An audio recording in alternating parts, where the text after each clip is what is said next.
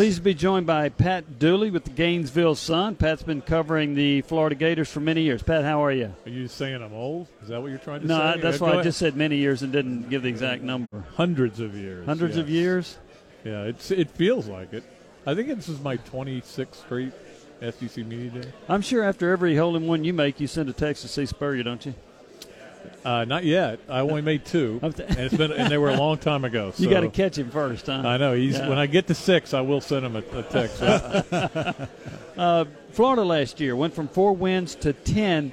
Did you see that kind of improvement under uh, Dan Mullen in his first year? well, I knew they would. They could. They could get to eight or nine because they weren't four wins bad. You know, everything collapsed. They fire the coach. The basically before the Georgia game, and then they went out and played like it, and then Randy Shannon had no clue. You know, uh, they had no choice but to put him in there because he'd been, at least been a head coach. But it was just a mess. You know, they went to Malik Zaire, who couldn't play a dead, and um, so four and seven was a little misleading. I mean. You figure if you play the game that gets hurricaned out, you're five and 7 Um, they they sh- they were probably a seven or eight win team. So the fact that they got to eight didn't surprise me.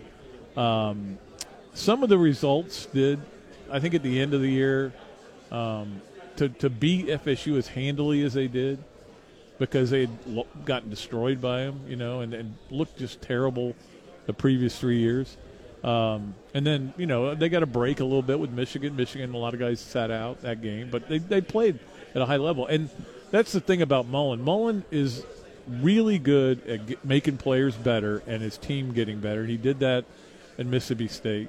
You know, the question everybody's got for him is can he recruit at an elite level? Right now, he hasn't been able to do that.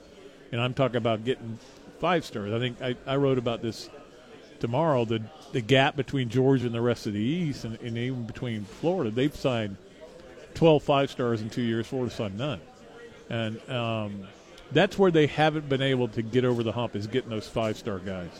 Felipe Franks, I thought, showed dramatic improvement from one year to the next.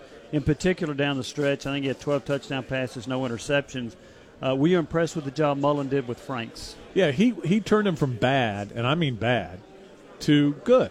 Now I don't know if Felipe can get to great. And that's the question we'll see this year, especially behind an offensive line that's four new starters. Uh, I, I don't. I'm not optimistic about that, but he's got this.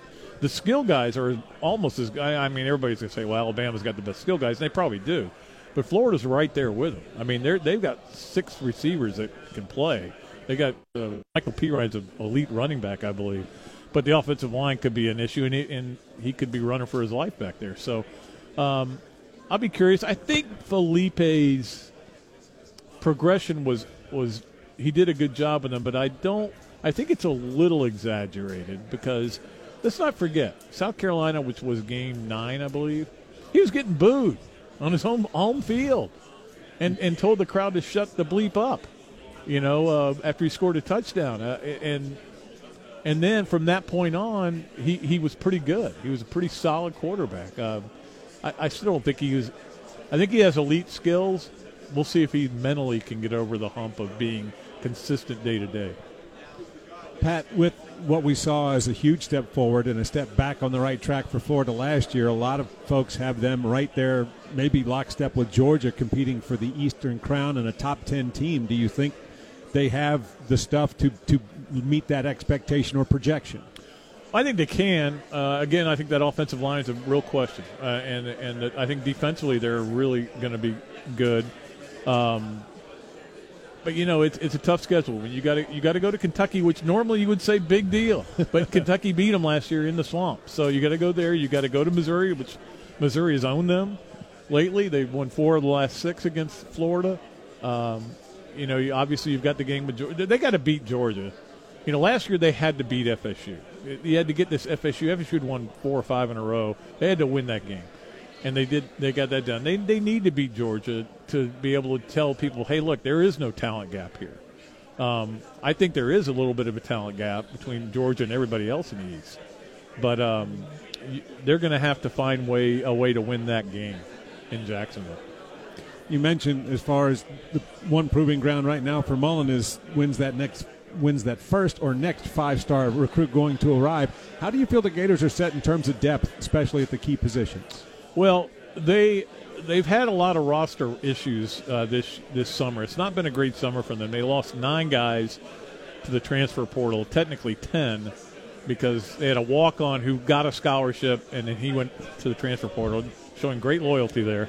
Um, so technically, they had ten lost ten to the transfer portal. Had two guys who didn't qualify.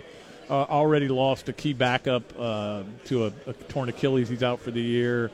Uh, there's a lot of rumors out there about possible suspensions, but Mullen kind of shot those down yesterday.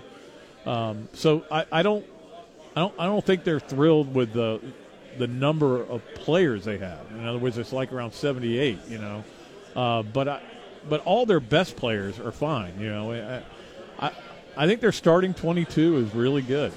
Um, the depth is going to be pretty young though, and that's going to be a, an issue for them. I was talking to somebody the other day about Florida that said they, they really like their starting 11 on defense, but lack depth in some areas. Yeah. You agree? Yeah, there's no doubt. I mean, they don't have a lot of DBs now because they, they've they've lost some. Uh, a couple of them to the transfer portal.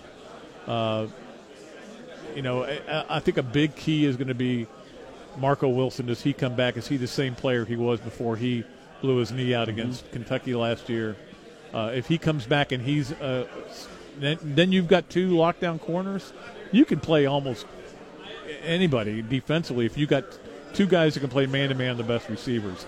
Um, I, I, like their their front group, and um, they did get a guy from the transfer portal that's going to help them from Louisville, Greenard, and um, you know linebacker. They're they're solid there. Uh, I, I, think they they have a chance to be a really strong defense. Um, but they, yeah, they're at the point right now where injuries could be the difference between 11 wins and seven wins. You know that that's kind of where they are. Lamical Perine said that the Tennessee game for Florida is it's not a rivalry anymore; it's just another game.